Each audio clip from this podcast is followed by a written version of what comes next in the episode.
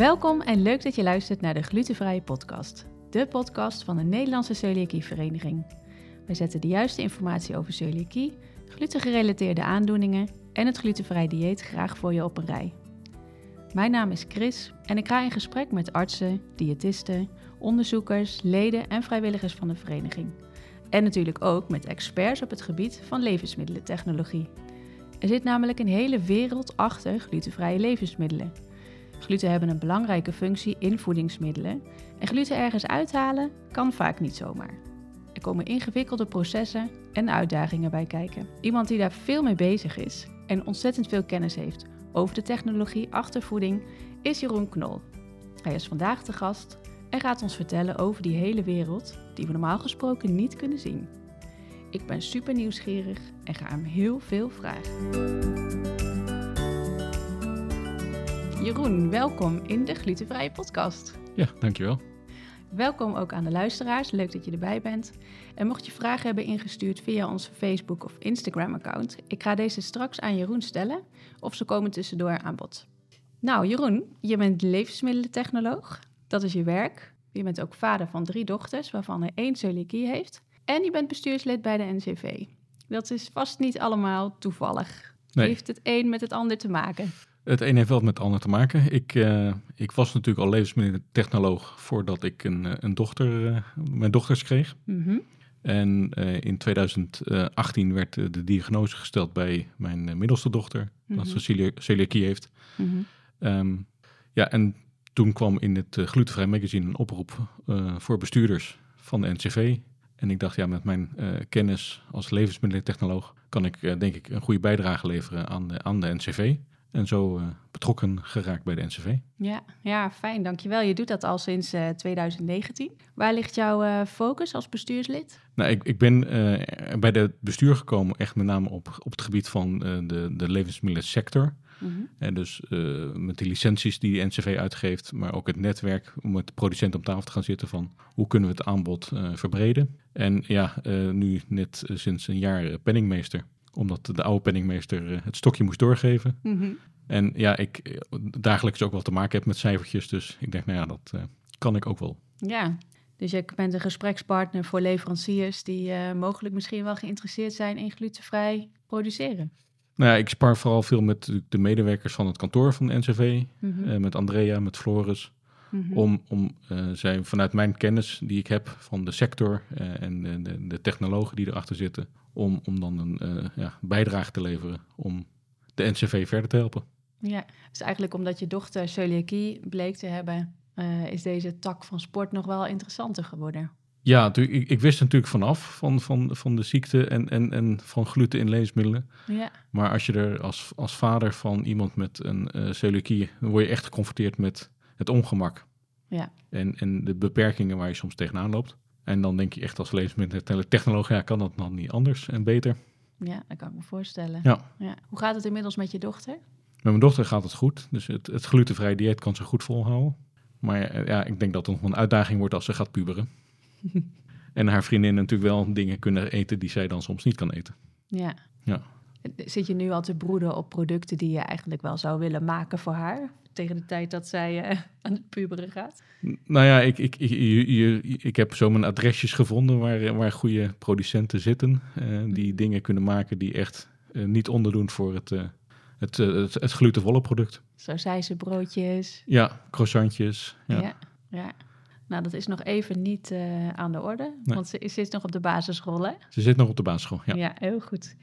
Eh, even terug naar het vak, levensmiddelentechnologie.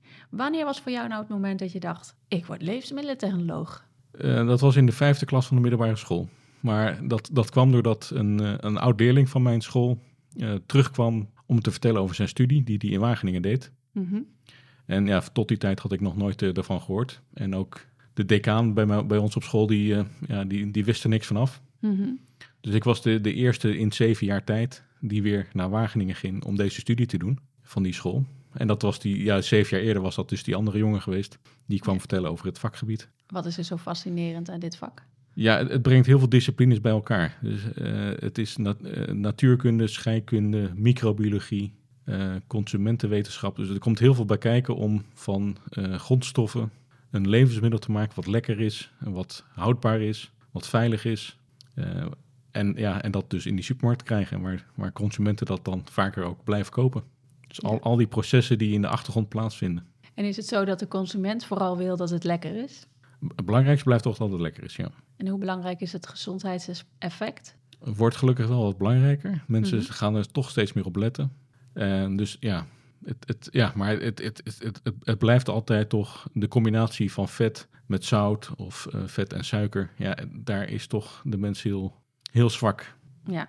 Hey, en waar ben je zo al mee bezig op het moment als levensmiddelentechnoloog? Nou, veel van de thema's waar ik aan werk zijn bijvoorbeeld het, het uh, dat noem je dan herformuleren, dus het, het gezonder maken van bestaande voeding. Dus hoe kan ik er zout uithalen of vet uithalen uh, of suiker mhm. om de samenstelling te, te verbeteren. Ehm, er wordt veel gewerkt aan alternatieven voor, voor vlees. Mhm. Dus hoe kunnen we ervoor zorgen dat mensen minder vlees gaan consumeren en meer plantaardige producten. Mhm. Omdat vlees, de productie van vlees vraagt gewoon veel aan uh, water- en energieverbruik en, en CO2-footprint eh, is, is, is vrij hoog. Ehm, hoe kunnen we het gezonder maken? Dus hè, die herformulering. Ehm, en ook veiliger. En dat is natuurlijk een uitdaging, is dat uh, die grondstoffen komen van over, over de hele wereld. En je wil ook weer dat de hele wereld weer gevoed wordt op een veilige manier. En wat bedoel je nou precies met herformuleren? De, dus dat je dus de, de samenstelling van het product gaat verbeteren. Bijvoorbeeld in, in, in brood mhm. hebben de bakkers in Nederland gewerkt aan het verlagen van het zoutgehalte. Daar hebben ze met z'n allen afspraken over gemaakt. Want als je als enige bakker dat gaat doen, ja, dan, dan, dan gaan mensen dat merken. Mhm. Dat het wat flauwer is, jouw brood. Ja, maar als je het allemaal tegelijk doet, dan heeft niemand dat door. En op die manier kunnen, kunnen we de zoutconsumptie verlagen. De, de, de, de gemiddelde zoutinname voor, uh, is, is 5 tot 6 gram per dag. Ja. En daar zaten we als Nederlanders uh, ver boven. Precies. Oké, dus je bent bezig met uh, een alternatief voor vlees. Ja, ik heb veel aan, aan, aan vleesvervangers gewerkt. Mhm. Op basis van soja of insecten. Of. Ja, en dan kan ik me voorstellen dat je als vader van een dochter met celiakie toch wel ook je hart gaat maken dat dat alternatief dan ook glutenvrij is. Ja, dit is als je, als je uh, vlees wilt minderen en, en vleesvervangers wilt kopen, is het voor iemand met celiakie best een uitdaging om producten te vinden. Mhm. En dat zit met name in dat veel producenten gluten gebruiken als bindmiddel. Mhm. Of uh, dat het in de kruidenmix zit. Ja, um, want waarom is het nou zo moeilijk voor producenten om een product glutenvrij te maken? Uh, nou ja, gluten, gluten heeft een bepaalde uh, vier eigenschappen in, in, in een product, en zeker in brood. Mm Dus het, het zorgt voor een, een, e-, elasticiteit van het brood. Het, het houdt vocht vast. Uh, het is ook een bindmiddel. En, en het geeft structuur. En het mooie is dus dat als je tarwebloem gebruikt en daar zitten die, die gluten dus al in, dat je met alleen tarwebloem al heel veel eigenschappen toevoegt aan je product. Mhm. En op het moment dat je dat, dus die gluten eruit haalt, dan moet je al die vier eigenschappen gaan, gaan vervangen. En, en dus een ander ingrediënt zoeken, wat dat allemaal net zo goed kan. Dus net zo goed vocht kan vasthouden, ook zorgt voor die structuur van het product, uh, het, het, vocht vasthoudt. Dus dat, dat, ja, dat, dat is al soms lastig. En daarom zie je bijvoorbeeld als je bijvoorbeeld naar een brood kijkt, glutenvrij brood. Mhm. Dat is best een waslijst aan ingrediënten die erop staat. Als je het vergelijkt met gewoon uh, glutenvol brood. Ja, en want een glutenvol brood, dat maak je van tarbebloem, water, water, en gist. En een beetje zout. En een beetje zout, ja. En dan heb je een brood. En dan heb je een brood. En dan die gluten in dat tarwebloem, die, ja, die gaan met elkaar combineren. Mm dus die vormen een netwerk en die zorgen voor de binding en die zorgen ervoor dat die, die luchtige structuur behouden blijft. Ja, en op het moment dat je dat met rijstbloem doet of met maïsbloem of combinaties, dan zitten daar niet die uh, ingrediënten in die dat ook kunnen. Nee, want leg maar eens een etiket van een glutenvrij brood naast een etiket van een glutenvol brood. Dan is die lijst veel langer. Ja. En dat komt dus omdat die vier eigenschappen allemaal vervangen moeten worden. Ja, die van nature dus eigenlijk in die tarwebloem al zitten, door, dankzij die gluten. Ja. En, en dat dus niet in rijstbloem zit. Is dat de reden dat er zoveel uh, verschillende meelsoorten worden gebruikt in de glutenvrij brood? Aardappelmeel, rijstmeel, tapioca-zetmeel. Ja, want je hebt, je hebt natuurlijk die vier eigenschappen van gluten, maar daarnaast kijk je ook naar de, de samenstelling op het gebied van koolhydraten, mhm. eiwitten en mhm. vetten. En, en ja, tar tarwebloem is daar ook weer afwijkend in met de rijstbloem en, en, en maïsbloem. Ja. Dus je moet dan ook weer gaan kijken van hoe compenseer ik of hoe zorg ik dat het eiwitgehalte uh, ongeveer hetzelfde is of het, de koolhydraten. Mm -hmm. Dus ja, je, je, moet, je moet het soort her, herconstrueren En hoe worden die gluten dan vervangen? Als we puur even kijken naar glutenvrij brood. Nou ja, je hebt, je hebt bijvoorbeeld eh xanthaan, gum of andere eh, bindmiddelen die je kan gebruiken. Hm, Die Wat ook. is xanthaangum?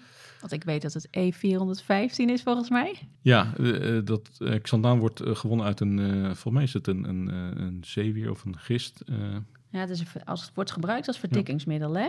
Ja. Om een hogere viscositeit te krijgen. Eh, en ook wel als stabilisator, emulgator. Ja, en dus als vervanger van gluten. Ja. Dus xanthaangum is een E-nummer wat gebruikt wordt om die hogere viscositeit in glutenvrij brood Ja. na te bootsen als je de gluten eruit haalt. ja, om, om, die, om, die- om, om, om die binding, om dat netwerk te, Ja. te vormen. Dus je moet, het, je moet het zien, al die gluten gaan aan, die gaan aan elkaar hechten. Mhm. En dat is ook een soort, ja, lijm is het. Dus die, die, die vormen, hele lange draden kunnen ze vormen. Dus, en en de, de, de gist, die, die, die, die gaat CO2 vormen. Dus die vormt die luchtbelletjes. Mhm. En die gluten, die gaan om die luchtbelletjes heen zitten en die vormen dus dat netwerk. En die zorgen ervoor dat, dat, dat die lucht erin blijft zitten en die belletjes. Ja, En dat, dat kan je dus met xanthaangom, kan je dat dus deels weer proberen na te bootsen. dus als je die gluten eruit haalt, dan kan die xanthaangum een beetje die luchtbelletjes op zijn Ja. plek houden. Ja. En xanthaangum werkt gelukkig al bij hele kleine hoeveelheden. Ja. Het is gewoon geil- veilig om te gebruiken. Het is een E-nummer, dus eh, E-nummers zijn, zijn eh, veilig, veilige hulpstoffen. Ja. En dat heeft de Europese Unie ooit ingesteld, dat al die hulpstoffen die werden gebruikt in de levensmiddelenindustrie, dat die eh, getest werden op hun veiligheid. Mhm. En dat hebben ze toen een E-nummer gegeven. Dus eigenlijk zodra er een E-nummer voor staat, is het prima. Een Ja. E voor het nummer staat, Ja, weet je dat het veilig is om te gebruiken. Ja. ja. Maar goed, oké, dus we kunnen xanthaangum toevoegen aan glutenvrij brood om Mhm. het enigszins dat luchtvast te houden. Ja. Maar dan heb je nog niet alle eigenschappen van die gluten vervangen. Nee, je wil ook zorgen dat dat, dat, dat, dat vocht wordt vastgehouden en dat het niet al te droog eh, eh, Mhm. smaakt. En hoe kon je dat doen? Ja, dat, daar zou je dus ook weer met, ook met bepaalde gommen kunnen werken. Of eh, eh, wat heb je nog meer? Aarde, ja, op zich, eh, aardappelzetmeel of rijstbloem zouden dat ook nog wel kunnen. Mhm. Maar je moet dus erg met je ingrediënten gaan spelen om te kijken van wat, wat werkt wel en wat werkt niet. Ja. ja, mensen willen ook gewoon het liefste dat het zoveel mogelijk op glutenvol brood lijkt. Ja. En dat het ook nog gezond is. Dat het ook nog gezond is, ja. Ja. En ehm, ja, je, je ziet toch dat het qua voedings, eh, eh, voedingswaarde toch soms wat afwijkt van het, het normale brood. Ja. En hoe doen jullie dat thuis? Als ehm, voor jullie eh, middelste dochter, die eet dus geen glutenvol brood, die krijgt glutenvrij brood. Ja. Hebben jullie een vast, vast merk of bakken jullie zelf? Nee, we hebben een vast, vast merk, maar we hebben dus alle glutenvrij broden eh, besteld of eh, gehaald in de supermarkt. En, en, en eh, ja, gekeken welke het lekkerste was, of welke zij het lekkerste vond. Ja. Dus zij heeft nu haar voorkeur. En, ja. En heb jij nog invloed uit kunnen oefenen op de gezondheid ervan? Want jij kan exact die etiketten lezen en kijken van... nou meisje, je kan het beste deze nemen. Nou, ik heb, ik heb wel gekeken naar hoeveel vezels erin zitten. En, Mhm. dus het is wel een vezelrijk brood. Ja. Dus en ehm, kijk je ook in de rest van de voeding hoe je dan eventueel kan compenseren? Ik, ik heb wel eh, een lijstje bijgehouden van, eh, van wat ze eet Mhm. en hoeveel voedingvezels ze binnenkreeg. Dus dat, eh, ze, ze krijgt gelukkig genoeg vezels binnen. Ja. En, en ze eet genoeg groente en fruit. Dat, Ja. ze, dat ze voldoet aan, aan de schijf van vijf. Nou, dat is Ja. hartstikke mooi. Ja. ja, en er zijn ook ouders die kiezen voor een, ehm, een glutenvrij brood... wat dan net iets minder gezond is, maar wat het kind wel heel lekker vindt. En die kiezen ervoor om dan meer groente te geven... of eh, op een andere manier te compenseren... dat de voedingsstoffen toch gegeten worden. Dat kan ook. Ja, ik denk, ik denk dat voor- vooral van belang is dat het kind gewoon het fijn vindt om, om te eten. Ja. Ik denk dat dat het belangrijkste is. En- Was het een grote zoektocht voor jullie om eh, dat brood te vinden wat nu uh, goedgekeurd is? Nou ja, we hebben, we hebben echt alle producenten uh, gepro geprobeerd. Zo. En, uh, en, en, en, en, toen had ze een, toen had, we zijn wel een, een, switch gemaakt. Want het brood wat ze eerst het allerlekkerste vond, dat, mm -hmm. dat was niet meer te, te, krijgen in de supermarkt waar wij onze boodschappen doen. Oh, ja. En toen moesten we dus naar een andere producent overstappen, maar die, die vindt ze nu lekkerder. Oké, okay. Goed zo. Ja, dus dat, ja, het, het, het blijft denk ik een, een, moeilijke zoektocht. En ik denk, het, het brood dat het kind eet, ja, daar moet je voor gaan. Ook al heeft het dan iets minder vezels. Ja, die vezels kun je ook ergens anders nog vandaan Die kan je ergens anders vandaan halen. Ja. ja, dat is ook waar, wat je zegt. Een kind moet niet met tegenzin brood gaan eten, want dan wordt eten minder lekker. Ja. wordt minder leuk, wordt minder gezellig. Ja, nee, precies. Het gaat ook om wat iemand eh, totaal krijgt. Maar goed, even terug om waarom het zo moeilijk is voor producenten om glutenvrij eh, te maken. Is omdat die vier eigenschappen van gluten zo moeilijk te vervangen zijn. Ja, en dat, dat speelt vooral met brood. Eh, brood is natuurlijk een heel bijzonder product. Mhm. Eh, op het moment dat je koekjes gaat maken, heb je dat, speelt dat minder een rol. Want? Ehm, nou, het, het, het, het grappige van gluten is dat als je ze nat, op het moment dat je die tarwebloem nat gaat maken, dan gaan die twee eiwitten gaan gluten. de vorm, vormt gluten. Die glutenine en die... Glutenin en gliadin, ja. Ja. Ja, dus die, die, op het moment dat je de tarwebloem nat maakt, gaan die vormen ze gluten. mhm. En, en dus op het moment dat je dat deeg nat maakt en gaat kneden, dan ga je die, die gluten nog verder eh, tot, een, eh, tot netwerken creëren. En Maar dat, zei ze dan geen gluten als het niet nat is? nee, dan zijn het dus echt dus die, die glutidin en, en gliadin. Maar zou je ze dan ook kunnen opeten? Nee, want in principe het lichaam reageert daar ook op. Ja.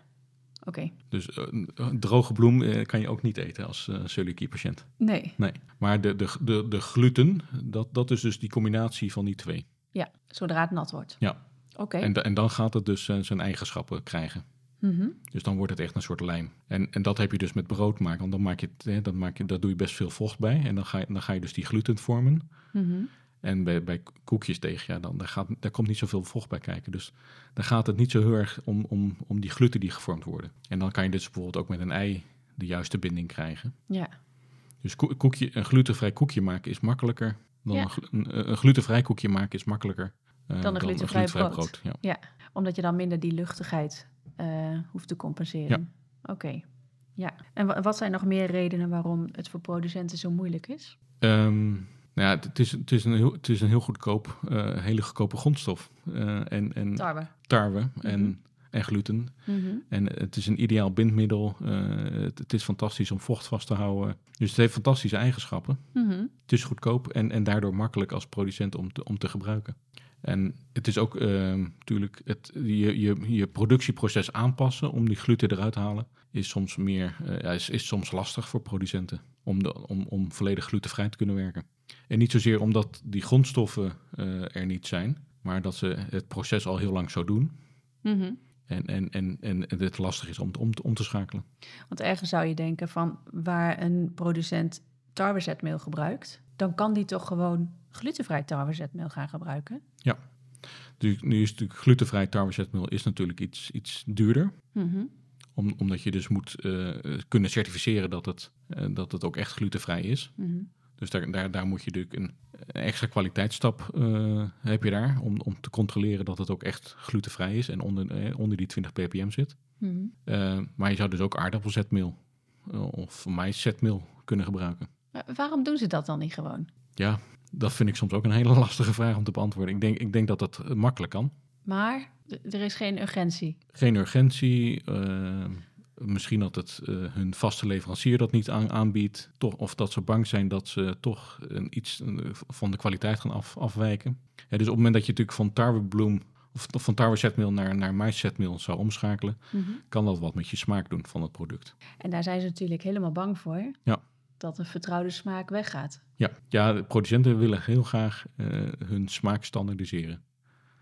Dat het altijd hetzelfde smaakt. Het moet altijd hetzelfde smaken. In welk land je het ook maar koopt. Nou, nee, dat, dat, dat wil nog wel eens verschillen. Oké. Dus per land hebben ze soms echt wel afwijkende producten, omdat dat toch eh, per land eh, andere smaakvoorkeuren zijn. Van hetzelfde product. Ja. Hetzelfde merk. Ja. Bijvoorbeeld chips. Van, Chip- een, van een grote producent. Is Je kan- de, de, de paprika chips in, in Nederland zou dan net iets anders smaken dan de paprika chips in een ander land. Omdat ze daar net iets zouter willen. Of iets pittiger bijvoorbeeld. Is het net een iets andere soort paprika? Oh, wat grappig. Ja. Maar goed, ze kunnen helaas dus niet zo makkelijk overschakelen naar eh, een vervanging voor die eh tarwezetmeel. Nou ja, het, het, het kan wel, maar da- daar gaat natuurlijk wat onderzoek in zitten. Dus dat betekent dat ze naar, eh, naar het lab moeten en verschillende recepturen moeten gaan ontwikkelen. Mhm. En als de receptuur ontwikkeld is, dan moet je gaan opschalen. Dus kan je het dan, wat je, wat je in, in het lab hebt, hebt, op kleine schaal hebt gemaakt, kan je dat dan weer vertalen naar eh, grootschalig wat er in die fabriek wordt gemaakt. Ja. En heb je leveranciers die, die volumes kunnen aanleveren. Kunnen ze genoeg grondstoffen aanleveren van de juiste kwaliteit. En, eh, dus ja, er, komt altijd bij grote, grote producties altijd wel wat kijken. Het gaat heel ver, hè? Ja, Dus ja dat zijn hele- behoorlijke volumes. Die, Ja. die- fabrieken moet je aanpassen dan. Ja. ja. Terwijl ik heel goed begrijp dat mensen denken van... er zit nu tarwezetmeel in. Maak er toch gewoon glutenvrij tarwezetmeel van. Ja. Maar over dat, eh, over dat eh, glutenvrij tarwezetmeel. Jij zou uitleggen ehm, hoe van tarwezetmeel glutenvrij tarwezetmeel gemaakt wordt. Vertel. ja, het, het is eigenlijk heel makkelijk. Het, het is, ze wassen het, zetmeel eruit. Met water. Ja, gluten, gluten lost niet op in water. Mhm, Dus op het moment dat jij een, een, een, deegballetje hebt eh, van, van tarwebloem... mhm, En, je, en je blijft dat maar water met water vermengen... mhm, dan ga je al het zetmeel, dat lost op in, in het water... en dat spoel je eruit. mhm. En wat je dan overhoudt zijn de gluten. En zo doen ze dat dus in de fabriek ook. Ze, ze mengen de, de bloem met water. En dan eh, centrifugeren ze het water eraf. mhm, Dus je, je gaat dat rondslingeren en dat dat water er, er dus uitgeslingerd wordt. En dat water kan je dan weer eh, indampen. En dan hou je zetmeel over. En dat is dan glutenvrij. En dat is dan glutenvrij. Omdat die gluten eruit geslingerd zijn. Eh, nou ja, het, het, het, wa- het water met het zetmeel heb je Ja. eruit gehaald. Ja? En, en, en het, het product wat achterblijft, dat, dat zijn die gluten. En dat is dus ook een, een beetje een vochtige bal, zou je dat zo kunnen, kunnen voorstellen. Mhm. En die kunnen ze dan weer indrogen. En dan kan je daar dus droog glutenpoeder van maken. Dus dan ben je het eigenlijk aan het scheiden. Ja, het is echt een, een scheiding. Ja. En, je, is en je dat- maakt dus gebruik van dat, dat zetmeel oplost in water en gluten dus niet oplost in water. Ja. Maar dan moet je dus wel kunnen controleren dat er Nou, want dat was mijn volgende vraag. Hoe weet je dan dat je er genoeg uitgewassen hebt? meten. Ja. Ja, want glutenvrij tarwezetmeel mag natuurlijk pas zo heten als het onder de 20 ppm is. Ja. Dus er zit misschien nog een beetje in. Er, er, er kan nog gluten eh, in gevonden worden, maar dat zou dus onder de 20 ppm moeten zitten.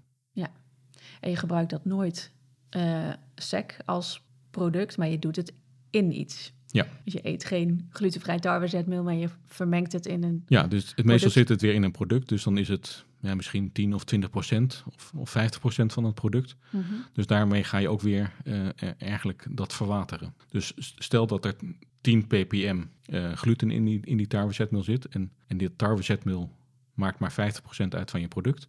Mhm. Dan blijft in het eindproduct zit er dan nog maar 5 ppm. Ja, en daar mag dan glutenvrij op staan. Daar mag dan glutenvrij op staan. Ja. En als er nou geen glutenvrij op staat, maar er staat wel eh, op een product glutenvrij tarwezetmeel. En er zijn verder geen eh, glutenbevattende ingrediënten. Geef je dat dan aan je dochter? Ja, op het moment dat de producent op, op de ingrediënt, eh, op de ingrediëntendeclaratie zet dat het glutenvrij tarwezetmeel is, dan, dan, dan vertrouw ik dat. Ja, dat is mooi om te horen. Ja. In vleesvervangers, in kokosbrood, in chips, in... Nou ja, Om, ontbijtproducten. Ja. Oké. Nou, dat is fijn om te horen. En interessant ook dat, dat, zo, eh, dat het echt een kwestie van wassen is. ja, maar ik moet er wel bij opmerken, voor mensen met een tarweallergie, Ja, dan, eh, dan kan je dus niet eten. Maar mensen met celiakie kunnen dus gl- glutenvrije tarwezetmeel eten.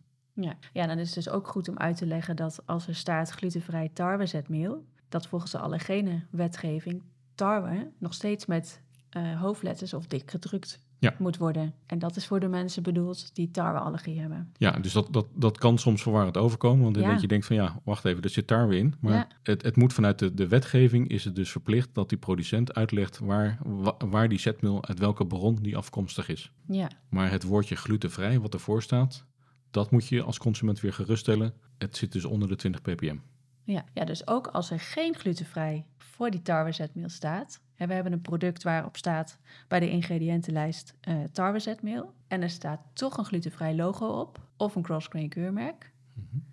Dan moet je ervan uit kunnen gaan dat ook al zeggen ze het niet dat het glutenvrij tarwezetmeel is, dat het wel glutenvrij tarwezetmeel is. Ja, want anders kunnen ze ook niet voldoen aan, eh, aan de claim eh, dat het glutenvrij is, het product. Mhm. Of, of, of het eh, keurmerk hebben. Nee, dus dat is altijd leidend. Ja. Ja, ja dat leggen we heel vaak uit, maar dat, dat blijft gewoon verwarrend. En ik kan het me heel goed voorstellen dat als je bij de ingrediëntendeclaratie leest eh tarwezetmeel en dan ook nog eens tarwe met hoofdletters of daarachter tarwe, Ja. ehm, dat het moeilijk is om te vertrouwen dat er ook glutenvrij op staat. Ja. Of dat er een logo op staat. Maar het is echt goed om te weten dat als er een glutenvrij logo op staat of het crossgrain keurmerk, dan kun je ervan uitgaan dat het eindproduct onder de 20 ppm is. Nou, sowieso als, als de producent eh, de claim doet dat het glutenvrij is, Mhm, kan je ervan uitgaan dat het onder de 20 ppm zit. Exact. En dat is prima voor bijna 100% van de celiakie-patiënten. Ja. ja. Nou goed. Hey, ehm, we hadden het nog even over waarom het voor uh, producenten zo moeilijk is om glutenvrij te maken. Hey, die vier uh, eigenschappen die je moet um, uh, vervangen, waar je een alternatief voor moet vinden in tal van andere ingrediënten. Um, is dat ook de reden waarom het zo duur is, al die glutenvrije dieetproducten? Nou, dat is een, een van de redenen. Natuurlijk, je hebt natuurlijk de uitdaging om uh, een receptuur te ontwikkelen die zo goed mogelijk lijkt op, op glutenvol. Mm -hmm. uh, maar daarnaast ben je als glutenvrije producent, uh, heb je kleine, kleine productievolumes. Hè, dus je hebt misschien één of twee bakdagen, maar je moet wel die ovens ervoor aanschaffen. En je hebt natuurlijk extra kwaliteitscontroles die je uitvoert om, om te garanderen dat je ook echt glutenvrij bent. Ja. Dus, de, de, de, dus voor, de, voor de controle is, is natuurlijk wel, ben je wat, uh, wat meer geld kwijt. De productievolumes zijn wat kleiner, waardoor de, de kosten relatief wat hoger zijn. Omdat je die afzet niet hebt. Omdat je geen grote afzet hebt en, en dus niet de schaalvoordelen hebt van, van de grote producenten. Ja, want een grote producent die weet van, nou, als ik uh, zeven dagen mijn ovens aanzet, ja. Dan komen er x aantal producten uit en die kan ik allemaal verkopen. Ja, ja dus de, de markt is natuurlijk iets kleiner. Ja. En, en, en het, het product is natuurlijk ook wat, wat, wat lastiger om te maken. Dus je hebt, um, de, het, je hebt geen schaalvoordeel. Nee. Je hebt de controles die extra geld kosten. De ingrediënten zijn duurder, want zeker als je bijvoorbeeld kijkt naar, naar brood en, en naar de waslijst aan ingrediënten die er soms in ja, zitten. Ja, ja, moet je allemaal ergens vandaan ja, halen. En, en zeker uh, die bindmiddelen, die, dat, dat zijn over het algemeen wat duurdere ingrediënten mm -hmm. uh, dan, dan tarwebloem. Gaat dat nog veranderen? Wordt dat ooit goedkoper? Nou ja, als, als, als vader. en uh, met een, van, een, van een dochter met celiakie en uh, ik doe natuurlijk zelf de boodschappen, dan uh, hoop je dat het wel een keer een stuk goedkoper kan. Ja. Want de prijzen reizen de pan uit momenteel. Ja, ja wat, je te, wat je op dit moment voor brood, voor sommige glutenvrije broden betaalt of andere glutenvrije bakkerijproducten, mm -hmm. is, ja, is, is vrij hoog. Ja. En dat, dat heeft natuurlijk nu wat andere, ook andere oorzaken. Mm -hmm. De energieprijzen die zijn gestegen, grondstoffen die zijn gestegen door uh, tekorten. Ja, ja. Maar ja, je hoopt dat het wat weer wat minder wordt en goedkoper. Want het is natuurlijk lastig dat je als patiënt veroordeeld bent tot dit soort producten. Ja. en ja, soms, soms is het echt heel, heel, heel wrang wat, wat de prijsverschillen zijn. Ja. ja, want dan is het ook nog zo dat um, we, we weten allemaal dat prijzen stijgen. Mm -hmm. Maar de prijzen van glutenvrije dieetproducten, die zijn veel meer gestegen naar verhouding ja. dan de glutenvolle producten. Hoe, hoe is dat te verklaren? Ja, ik, ik weet niet wat daar, wat daar de verklaring voor is. Je zou, je zou denken dat, dat, dat je eenzelfde prijsstijging verwacht Ja, met de vergelijkbare glutenvolle producten. maar dat is niet zo. Nee, nee, dus ik denk toch dat het ook een bepaalde marktwerking is die... Ja, ja, even over cijfers gesproken, want um, we hebben gekeken naar uh, de totale omzet van glutenvrije voeding. Hè. We hadden het al over dat er zoveel veranderd is uh, um, door de jaren heen. De totale omzet van glutenvrije voeding is tussen 2015 en 2020, dus dat is in vijf jaar, verdubbeld. Het ging van ruim 20 miljoen naar 50 miljoen. Dat is immens, ja. die omzet in die glutenvrije producten. Hoe komt dat? Nou, ik, ik, denk dat er een aantal oorzaken zijn. Uh, er is natuurlijk een, een gegeven moment een, een, hype geweest dat glutenvrij uh, gezond was. Vooral in Amerika was dat een hype. Mm -hmm. um, ik denk dat dat ook uh, soms het, het, leven voor een celiakie-patiënt wat moeilijker heeft gemaakt om Mm. uit te leggen dat het echt een serieuze aandoening is. Ja, Uh, maar het heeft denk ik wel weer geholpen om, om veel meer uh, producten uh, die gelanceerd zijn op de markt, die glutenvrij zijn. Of dat producenten zijn ingestapt in deze hype van en glutenvrij is populair. Dus als ik dat op mijn product zet, dan Mhm. helpt dat in de verkoop. Mhm. Dus ik denk dat het heel helpvol is dat heel veel, op heel veel producten nu in de supermarkt eh, is aangegeven of het glutenvrij is of niet. Mhm. Want dat helpt echt als consument om, om je keuze te maken. Ja. Het, het, als, het kost mij ook minder tijd om te controleren of, of het veilig is. Mhm. Uh, maar ik denk ook als je kijkt naar het, het, het, het echte glutenvrije schap, dat daar ook gewoon heel veel nieuwe producten zijn gekomen en dat het aanbod gigantisch is verbreed. Ja. En, en wat ook meespeelt is denk ik dat natuurlijk de diagnose bij veel meer mensen wordt gesteld. Uh, dus ik, het wordt, wordt steeds meer uh, kennis ontsta- is er beschikbaar over, de, over onze ziekte.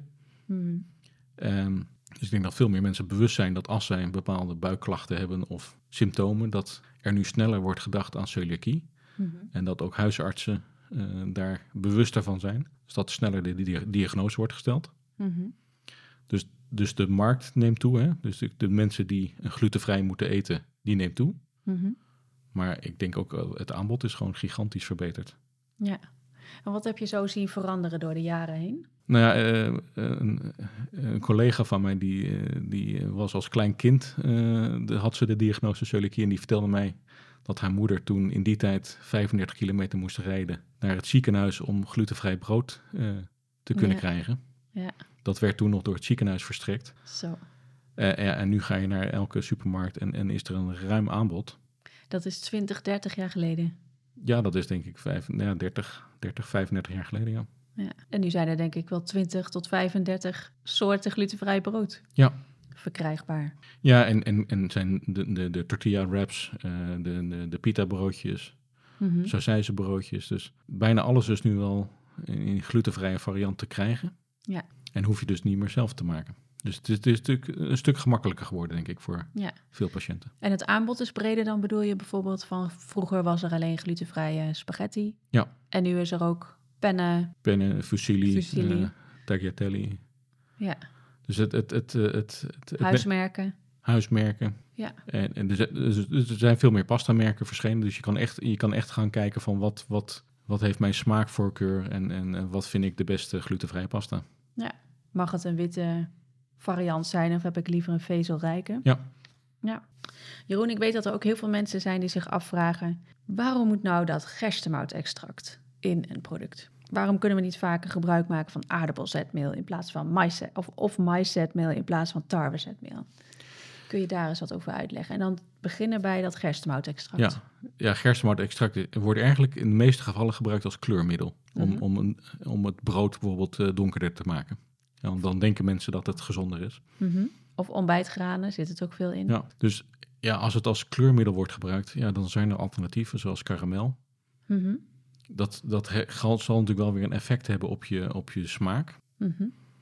Maar ja, ik zou eigenlijk aan de, aan de producenten willen oproepen van ja, ga, ga in, in, in, de, in de ontwikkelkeuken zitten en, en ga kijken met je levensmiddelentechnologen of je die gerstemout kan vervangen door een ander ingrediënt. Grote bedrijven hebben natuurlijk levensmiddelentechnologen in dienst. Ja. Denk je dat een consument invloed kan uitoefenen of kan vragen, aankloppen bij bedrijven van, eh, nou leuk dat jullie dat gerstemoutextract erin stoppen. Nou, Maar, ik, denk, eh, ik denk dat als, als, als de, de, de, de NCV-leden of de mensen die deze podcast horen gewoon eh, een, zo nu en dan een berichtje sturen naar de klantenservice, Mhm. dat het hopelijk een keer op, de, op de agenda komt bij die producenten. Ja, maar je zei ook bij grote producenten is het vaak heel moeilijk omdat ze zo ontzettend veel aan moeten passen. Ja, de, de, de, de- die fa- fabrieken zijn gigantisch. Mhm. Eh, en die, die ga je niet zomaar 1, 2, 3 aanpassen. Dus een nieuwe receptuur, dat, dat, dat heeft een best, on- eh, best lange ontwikkeltijd. Ja. Eh, en, en daar zijn behoorlijk wat risico's aan verbonden. Mhm. Want eh, de- je moet zeker weten dat die consument eh, de nieuwe smaak waardeert. Of dat, die, dat, die, dat de smaak zo goed als eh, on, eh, Ja. onaangetast is. Ja, of dat het er hetzelfde uitziet. Want de gerstemoutextract gaat dus helemaal niet om de smaak, maar meer om de kleur. Ja, maar als je dat dus gaat vervangen door voor karamel, dan Ja. gerst, gerstemout heeft natuurlijk een meer een hartige smaak. Ja. Dus als je dat door karamel gaat vervangen, dan, dan introduceer je natuurlijk wat meer zoetigheid. En dat zou, dat zou net zeg maar, het smaakprofiel kunnen aan, aantasten. ja. Maar ja, ik, ik denk dan als, als, als, als producent eh, Vaak genoeg de vraag krijgen. Vaak genoeg de vraag krijgen om, om toch te kijken van ga, ga, ga eens naar die ontwikkelkeuken en, en ga kijken of, of het kan. Eh, of, of je een receptuur kan ontwikkelen Ja. die eigenlijk allergeenvrij is. En dan hebben we misschien meer kans bij de kleinere bedrijven dan bij de grotere bedrijven. Ja, kleinere bedrijven zijn over het algemeen wat, kunnen wat makkelijker hun, hun productieproces aanpassen. En hebben die ook een levensmiddelentechnoloog in dienst? Ehm, ja, ja, meestal wel, ja. Oké, iemand die eh, de receptuur ontwikkelt, ja. oké. Dus als die maar vaak genoeg de vraag krijgen, haal dat ene glutenbevattende ingrediënt er nou eens uit. Ja. Want dat is bij vleesvervangers ook aan de hand. Dan, eh, ja, natuurlijk het, eh, dan maak je het voor heel veel mensen meer mogelijk. Ja, En er, eh, een voorbeeld, een producent van, van een ijsje wat zijn ijs vegan wilde maken, dus Mhm. zonder melkeiwitten. Mhm. En eh, daar was één iemand in dat productieproces, in die ontwikkeling betrokken. Mhm. En die was op een, op een beurs was die een glutenvrij hondje tegengekomen. Ja. En die is toen naar het ontwikkelteam gegaan van jongens, als we nou toch een, een, een allergeenvrij ijsje gaan ontwikkelen, waarom dan niet volledig allergeenvrij? Dat er ook geen gluten in zitten. En ja, dat is natuurlijk ook gewoon een beetje ja, vooruitdenken. Ja, dus het zou ook helpen als er meer awareness is over de glutenvrije noodzaak in de community. Bij ehm, productontwikkelaars, levensmiddelentechnologen, een ontwikkelteam, ontwikkelkeukens heb je het allemaal over. Als die allemaal weten hoe blij mensen ervan worden. Ja. Al dat ene glutenbevattende ingrediënten uit kan. Ja, het zou mooi zijn als al, al alle uh, ontwikkelaars van levensmiddelen gewoon Mhm. nadenken over van hoe kan ik mijn product sowieso allergeenvrij maken. Ja, dus dat je niet alleen de gluten eruit haalt, maar dat je ook nadenkt, oh ja, misschien heb ik die melkeiwitten nodig. De soja-eiwitten heb ik niet nodig. Eh, Dus er dus, er is natuurlijk een behoorlijke lijst aan allergenen. mhm. En hoe, hoe meer je eruit haalt, des te eh, groter je, je markt wordt. Dat klinkt heel logisch. Het, kli- het klinkt heel logisch. En, en, en met niet alle producten gaat dat natuurlijk werken. Heb jij in de opleiding iets over allergene management gekregen? Ja, maar dan vooral, vooral vanuit de wetgeving. Ja. En is daar eh, tegenwoordig aandacht voor in de opleiding? Nou ja, er, er is wel a- aandacht voor. ehm, maar me- meer vanuit een, een, meer een, een technisch eh, en, en wetgevingsperspectief. Ja. Dus Ja, het, is- ja, niet, het is niet zo dat je, da- dat je in de opleiding zegt van jongens, jullie moeten zoveel mogelijk uh, allergeenvrij eh, proberen te werken. Dat is jammer. Ja. Maar goed, je zegt, hoe meer vragen er komen, wie weet, levert Ja. het wat op. Oké, dus met z'n allen naar de klantenservice mensen en eh, vertellen dat er alternatieven zijn. Voor Ja. gerstemoutextract bijvoorbeeld, hè? of voor ehm tarwezetmeel. Tarwezetmeel, tarwezetmeel zijn. Zijn er andere ehm, ingrediënten waar je nu aan denkt die vaak als enige in het product voor de gluten zorgen? Nou ja, het- soms, soms zie je bij producten ehm, waar, je, waar er veel alternatieven op de markt zijn. Hè, bijvoorbeeld met eh, paprika chips. Mhm. Daar is ook één producent die nog steeds met eh, gluten in zijn ingrediënt heeft. Ja. Terwijl alle huismerken eh, en, en andere aanmerken Ja, een, een, een paprika chip kunnen, kunnen maken zonder gluten. dus, Dus het kan dat is- gewoon. Dus het kan gewoon. En, en de, dus de noodzaak is er niet om die gluten erin te behouden. Nee. Eh, dus de, bij, bij sommige producten vraag ik me echt soms af, waar, waarom heb je dat erin gestopt? Mhm. En, en ja, dat maakt het eh, soms voor een, een, een, een consument heel lastig om boodschappen te doen. Mhm. Dat je in die winkel bent en dat je dan dat ene product net niet kan kopen, dat je nou weer naar die andere supermarkt moet. Ja. Dus ik denk ook voor supermarkten helpt het als hun klanten alles kunnen vinden in hun, in hun supermarkt. Ja.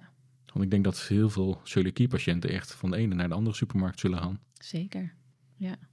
Hoe krijgen we dat onder de aandacht van eh, grote supermarkten? Ja, ik, ik denk toch met, eh, ook met de, de producenten van glutenvrije eh, om tafel zitten en, en de data laten zien van hoe, hoe, wat is het koopgedrag van iemand met celiakie. Hm. Want ik, ik, heb, ik heb geen celiakie, maar ik doe wel de boodschappen voor een heel gezin. Ja. En wij eten s'avonds glutenvrij. Ja. Alleen het, alleen het brood is niet, dat, wij, dat de rest van het gezin eet, is niet glutenvrij. Maar de rest is allemaal glutenvrij hier in huis. Ja. Dus al mijn boodschappen worden beïnvloed door mijn dochter. Ja. En dat bepaalt dus een, een keuze voor Dat welke... is niet erg welke- hoor, dochter, want Ja. waarschijnlijk gaat ze luisteren. Ja, dat is gewoon zo. Ja, nee, dat is gewoon zo. Maar, en, en dat bepaalt wel, zeg maar, mijn koopgedrag. Ja. En ik denk dat dat voor heel veel eh celiakie-patiënten en hun families van invloed is. Loop je met twee petten op door de supermarkt, als levensmiddelentechnoloog en als vader van? Of kun je er ook wel eens eentje afzetten? Nou ja, ik, ik kan niet normaal door een supermarkt lopen. ik ben toch altijd bezig met van wat, wat, eh, wat is er ontwikkeld en wat is er nieuw en eh, Ja. wat, wat voor ingrediënten zitten erin. En Dus waarschijnlijk doe je er iets langer over dan de, de gemiddelde vader. ja. ja, ik vind het ook heerlijk als ik in het buitenland ben om een supermarkt in te lopen en Ja, te kijken wat er is. Dus op vakantie laten ze jou soms even Ja. in de supermarkt Dan rondstruinen. kan ik heerlijk twee uur rond, rondbanjeren in de supermarkt. We halen je straks wel weer op, pap. Ja. Nou, heel goed. Hey, laten we even naar de vragen van onze trouwe luisteraars Ja. gaan, want er zijn er een aantal binnengekomen.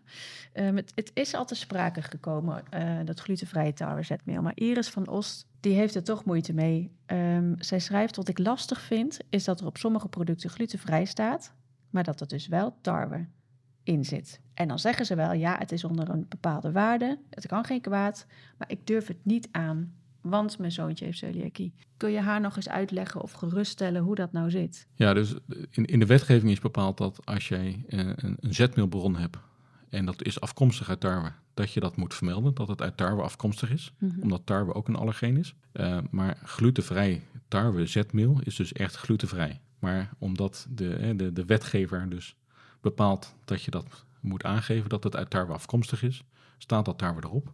Mhm. Maar het feit dat het glutenvrij is, dat dat er echt specifiek wordt vermeld, of in de ingrediëntenlijst, of dat de producent dat claimt dat het glutenvrij is. Of een, Met een logo of met een keurmerk. met een keurmerk, of me- met crossgrain, of, of een, een ander, eh, eh, of in bewoording. Mhm. Op het moment dat, dat een producent dat gebruikt, moet het onder de 20 ppm zitten. Duidelijk. Ja. Dus Iris zou die producten aan haar zoontje kunnen geven met een Ja. gerust hart. Aan iemand met celiakie. Ja. Iemand met een tarweallergie, die kan het dus niet. Nee. Maar een tarweallergie is dus iets anders dan celiakie. Ja, eh, hierover gaat over de vraag van Tine Aarsen. Die vraagt, heel kritisch, maar hoe glutenvrij is glutenvrij tarwezetmeel? Want dat blijkt nogal tegen te vallen. Je weet het, ik, ik- al eet je het natuurlijk nooit puur. Er gaan dingen door en dan verdun je de hoeveelheid gluten tot een veiliger niveau. Maar, zegt zij, 12 van de 14 soorten glutenvrij tarwezetmeel die in de levensmiddelenindustrie gebruikt worden, zijn volgens onderzoek van het gerenommeerde Leibniz Instituut niet glutenvrij. Ze bevatten meer dan 20 ppm gluten, tot 69 ppm zelfs. Volgens een verbeterde detectietechniek voor gluten. Wat kan je hierover uitleggen? Ja, wat, Eigenlijk is ja. de vraag, hoe glutenvrij is dat glutenvrij tarwezetmeel dan, Jeroen? Nou ja, kijk, om, om, als je het glutenvrij tarwezetmeel noemt, dan, dan moet het eigenlijk onder die 20 ppm zitten. Op het moment dat dat natuurlijk ook, dan als producent kan je natuurlijk ook een bepaalde risicoafweging maken. Op het moment dat jij maar ongeveer 10% van dat tarwezetmeel gebruikt in je product, Mhm, dan verdun je die gluten. mhm, Dus stel dat dat, dat product toch net niet, eh, toch boven die- die 20 ppm zit. mhm, Eh, laat zeggen dat dat 40 ppm is Mhm. in, in dat tarwezetmeel. Op het moment dat je dat in dat product doet, eh, en dat eh, is ongeveer maar 10% of 20%, dan zit je nog maar op 4 tot 8 ppm. En, en voldoe je dus aan, aan, aan de, de normering. Omdat het eindproduct Ja, onder gaat, de 20 is. ja dus je, je verdunt. Ja, dus jij zegt eigenlijk, het kan kloppen dat er dus 12 van de 14 soorten glutenvrij tarwezetmeel ehm, meer dan 20 ppm gluten bevat. Eh, maar stel, ik ben, een, ik, ik ben een producent van een hagelslag en ik ga mijn eh, productieprocessen in, in elkaar zetten, mijn ingrediënten bij elkaar wegen en ik heb maar een piepklein beetje glutenvrij tarwezetmeel nodig. En stel, ik gebruik die ene met 69 ppm, Ja. ik stop dat in mijn hagelslag, maar ik gebruik zo weinig dat het eindproduct onder de 20 ppm is. Moet ik dan wel of niet zorgen gaan maken als celiakie-patiënt? Nou ja, maar in principe elke, elke levensmiddelenproducent eh, heeft eh, een, een risicoplan. Mhm. Dat, dat, noem, dan noem je het HACCP-plan. Dus dat staat voor Hazard Analysis and Critical Control Points. Thank you. Eh, en en in, in dat plan heb je als, als producent helemaal in kaart gebracht... wat zijn de risico's en de gevaren van mijn productieproces. Mhm. Dus stel nou als producent, je gebruikt glutenvrij tarwezetmeel... en je weet, ik kan, het zou kunnen gebeuren dat, dat, eh, dat het aantal gluten in mijn tarwezetmeel... wat ik binnenkrijg in een fabriek, boven die 20 ppm zit. Mhm. En dat, dat, dat zit tussen de 20 en 60. Mhm. Welk risico loop ik dan als producent dat het eindproduct ook niet voldoet aan de norm? En dan ga je dus kijken naar wat is mijn receptuur? Eh, kan het, eh, als het, als het de allerhoogste waarde heeft als het de fabriek binnenkomt, Mhm. zit ik dan nog steeds in een veilige marge in het eindproduct? Dat doen fabrikanten, Ja. producenten, die gaan dat helemaal berekenen. Die gaan helemaal berekenen wat, wat, die gaan kijken naar wat zijn de extremen. Mhm. En als de extremen gebeuren, Ja, dus die extreme die hè, tot, tot 69 ppm, Ja. dan wordt helemaal berekend. St- stel dat dat gebeurt, dat, Ja. dat die producent dus die, die zetmeel binnenkrijgt in zijn fabriek met 96 ppm. Mhm. En dus de, de producenten doen ook altijd een, een controle, eh, een kwaliteitscontrole met ingrediënten die de fabriek binnenkomen. Dus daar, ook daar wordt weer gecontroleerd. Ja, Maar die heeft ook gecontroleerd, want stel dat er een batch doorheen komt en ik gebruik het in mijn receptuur, kan Mhm. dat dan ervoor zorgen dat ik niet voldoe aan de, De glutenvrij norm. Ja. En dan, zou, en dan, dan gaat zo'n producent niet dat soort eh, ingrediënten inkopen. dus op het moment dat uit die berekening komt, het risico is te hoog. Ja. dan zal die, zal die producent het ook niet aandurven. Als, als, als die producent weet van dit, dit, Ja. is echt een mogelijk risico, want stel het wijkt af van mijn kwaliteitseisen, Ja. ja, fabrikanten willen niks liever dan aan de, fabriek, of aan de aan veiligheidseisen. Ja. Nee, die, die zullen altijd aan de veilige kant gaan zitten. Ja, ja. Dus we hoeven niet te schrikken dat er glutenvrije tarwezetmeelsoorten zijn die meer dan 20 ppm bevatten. Dat is eigenlijk de geruststelling Ja. die je ons uitlegt. Oké, dankjewel. Ehm Charlotte de Wit had ook nog een vraag. Waarom kunnen we niet vaker aardappelzetmeel gebruiken in plaats van tarwezetmeel? Zou je die nog kort kunnen beantwoorden? Ja, dat is- het, het, het, zou, het zou geen probleem moeten zijn. Het, het zou misschien iets aan, aan de smaak van het product kunnen, kunnen doen. Maar dan denk ik, als producent zou je dan met aroma's eh, en met andere ingrediënten misschien wel weer eh, toe kunnen werken naar de- hetzelfde smaakprofiel.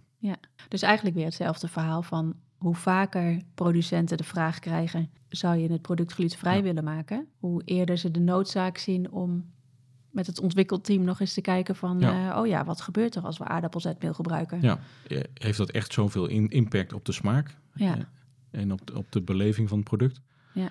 En ja, als dat, niet, als dat niet het geval is, dan zou ik zeggen van eh, gooi het alsjeblieft om, die receptuur. Ja. Want het, het maakt het leven voor maar heel het omgooien mensen- van zo'n proces valt in staat eigenlijk wel met ehm, één, of de noodzaak gevoeld wordt. En twee, of er een levensmiddelentechnoloog of iemand uit dat ontwikkelteam dat aan wil gaan. Ja, er zijn natuurlijk meerdere, meerdere dingen die meespelen. Dus je moet eh, als, als een, een betrouwbare leverancier vinden die dat eh, kan aanleveren binnen jouw specificaties. Ja, want dat aardappelzetmeel moet altijd exact zijn zoals jij het wil hebben. Omdat als het iets anders is, Ja. Hè, dan, kan je, dan, kan, dan kan het net weer een invloed hebben op je receptuur. Dan kan het of, of zorgen dat, dat de, de, de, de vloeibaarheid van het product net iets anders is, of de, de, de verdikking. Want aardappelzetmeel werkt wel net weer iets anders dan tarwezetmeel. Ja, het, het werkt net iets anders. Want het zijn net weer iets andere zetmeelkorrels die er in, in, het, in het product zitten. Dus het is ook weer net iets anders zetmeel wat het, wat het is. Dus het, het, heeft, het, het heeft wel daadwerkelijk impact op, Mhm. op, op je product. Maar dat, het, het zijn niet dingen die onoverkomelijk zijn. Dus je zegt dat het kan. Het, het, ja, het kan. Dus er is hoop. Ja, nee, er is hoop, ja. Ja, heel goed. Ehm, en eh Celia's Kitchen Rotterdam, die had ook nog een vraag. Maar ja, ergens hebben we het al wel beantwoord. Zij wil graag weten of het echt nodig is dat er aan zoveel producten gerstemout extract wordt toegevoegd. En of het vervangen kan worden. Nou ja, kijk, als, als het echt als kleurstof wordt gebruikt, dan, dan zijn er alternatieven Mhm. om, om, om het een donkere of bruine kleur te geven. Zoals karamel, Zoals de karamel. ja? Ehm, als het echt een, of van, van, van toevoegd, toegevoegd wordt om, om een bepaalde smaakbeleving te geven, ja, dan zou je toch ook kunnen kijken van, zijn er andere, andere extracten eh, die je kan gebruiken? Ken jij ze? Nou ja, je hebt bijvoorbeeld, eh dat heet HVP, dat is Hy- Hydrolyzed Vegetable Protein. Mhm. Dat is eh, eigenlijk gewoon eh sojaschoot wat eh, volledig wordt ingekookt en afgebroken. Mhm. En dan krijg je een heel erg umami-achtig, heel hartige smaak. Hmm. Dus, dat zou je kunnen vergelijken met de, de, de, de bouillonblokjes. HVP, HVP is de afkorting, ja. oké. Dus je hebt, je hebt, je hebt allemaal hele hartige smaakmakers of eh, umami's om, om die hartige smaak te geven. Ja. Dus dat, dat, zou- dat, zou, dat zou eventueel ook een oplossing kunnen zijn. Ja, dus als je gerstemout wil vervangen, dan moet je eerst je afvragen, eh, wordt het gebruikt voor de kleur? Ja. En dan kun je anders karamel toevoegen. Ja. Of wordt het gebruikt voor de umami smaak? En dan is HVP een alternatief. Ja. Nou, leuk om te Ja. weten. Ik ga eens een keer zo'n eh, klantenservice aanschrijven en wat eh, vragen stellen over bepaalde producten. Nou, leuk. Ehm, ja, dat waren de belangrijkste vragen uit de social media kanalen. Ehm, we zitten al bijna op een uur. Even een afsluitende vraag. Welke droom heb jij voor de nabije toekomst in de levensmiddelentechnologieën? Nou, dat, dat, dat de meeste producten toch nog, nog iets duurzamer worden en, en gezonder. Ik denk dat nog veel van de voeding die we aangeboden kregen, aangeboden wordt, eh, toch nog iets te ongezond is. En het eh, iets te makkelijk wordt gemaakt voor ons. eh, verleid worden om ongezond te eten. Ja. Dus ja, En welke productgroep zou je dan als eerste verbeterslagen willen zien? Ehm, nou, toch in heel veel gemaksvoeding eh, is het of toch te veel zout of te veel vet of te veel suiker. En, en daar zou ik nog wel toch toch, toch willen eh, zien dat dat de, betere kant op gaat. En een gemaksvoeding bedoel je? Cakejes, snoepjes? Pizza's. Ja, Ja. ja. ja. Ja, bijvoorbeeld Meer de je- bewerkte producten. ja. ja nu, is, nu is bewerking op zich niet, eh, niet, niet ernstig. Nee. Natuurlijk heel veel, heel veel, er is heel veel bewerking nodig om producten houdbaar te houden Hmm. eh, en, en veilig te maken. Mhm. Eh, maar het gaat met name om de samenstelling. Is dat een misvatting die je de wereld uit zou willen helpen? Dat bewerkte producten niet goed zijn? Ja, dat is wel een misvatting die je denkt van ja, dat, hij heeft wat nuance nodig. Ja. Kijk, En wat jou betreft is de nuance. Er zijn heel veel bewerkingen nodig. ja, kijk bijvoorbeeld eh, met vleesvervangers, daar, daar zijn heel veel bewerkingen nodig om, om, om een vleesvervanger te ontwikkelen. Want je, je moet die, die sojabonen moet je bewerken. Ja. Je hebt allemaal ingrediënten nodig om, om daar weer een textuur van te maken die lijkt op, op een hamburger. Mhm. Ja, en dan is dus de vraag, is dat dan gezonder dan een hamburger? Omdat het bewerkt is. Omdat het bewerkt is. Ja. Ja, die hamburger is, is, is minder duurzaam, die vleeshamburger, omdat, Mhm. omdat voor de productie van vlees heel veel water nodig is en, en, en ook de CO2-uitstoot vrij groot is. Mhm. Hè, dus die sojaburger is, is, is beter voor het milieu, Ja. maar heeft meer bewerking nodig. ja, dus als die nuance op bewerkte voeding iets secuurder gemaakt kan Ja. worden, of überhaupt dat er een nuance gemaakt kan worden. Ja, het gaat, het gaat meer om de samenstelling. Hè? Van Ja. hoe, hoe. Hoeveel vezel zitten erin, eh, hoeveel suiker, eh, hoeveel zout, hoeveel vet. Ja. Ik denk dat het belangrijk is om daarop te letten, om te zorgen dat, dat we de samenstelling eh, beter maken Ja. en, en minder verleid worden. Ja, mooi. Mooie droom voor de nabije En, en toekomst. zeker ook voor, voor sommige glutenvrije eh, producten. Ja, Want zit- duurzamer. nou ja, daar, als, je, als je naar gluten, sommige glutenvrije producten kijkt, is, is, is het. eh, en vergelijk met de glutenvolle producten, is de, de, de samenstelling, de voedingssamenstelling soms wat eh, Ja. minder gunstig. Ja, als we het daar nu nog over gaan hebben, dan moeten we er een tweede aflevering aan, aan gaan plakken. Dus dat gaan we nu nog even niet doen. Ik vind dat we heel veel leuke en interessante dingen hebben besproken. Dus super dankjewel Jeroen. Ja, dankjewel. Graag gedaan. Leuk dat je er was. Dankjewel voor het luisteren. En zoals we al zeiden, vinden we het heel belangrijk dat de juiste informatie voor iedereen beschikbaar is. Daarom publiceren we deze podcast openbaar, zodat iedereen er wijzer van kan worden. En ben je nou nog geen lid van de NCV en je denkt, nou, dat is toch een leuke club? Word dan lid of vriend van de NCV, dat kan ook. Want dat is Jeroen ook. Die heeft zelf geen celiakie, maar zijn dochter wel. Dus is hij vriend van de NCV om ons te steunen voor maar 34,50 per jaar. Zo help je ons om jou van actuele informatie te voorzien, activiteiten als markten, lezingen, workshops en kinderkampen te organiseren. En kunnen wij natuurlijk deze podcast maken. Kijk voor alle voordelen en lid worden op www.ncv.nl. Dankjewel!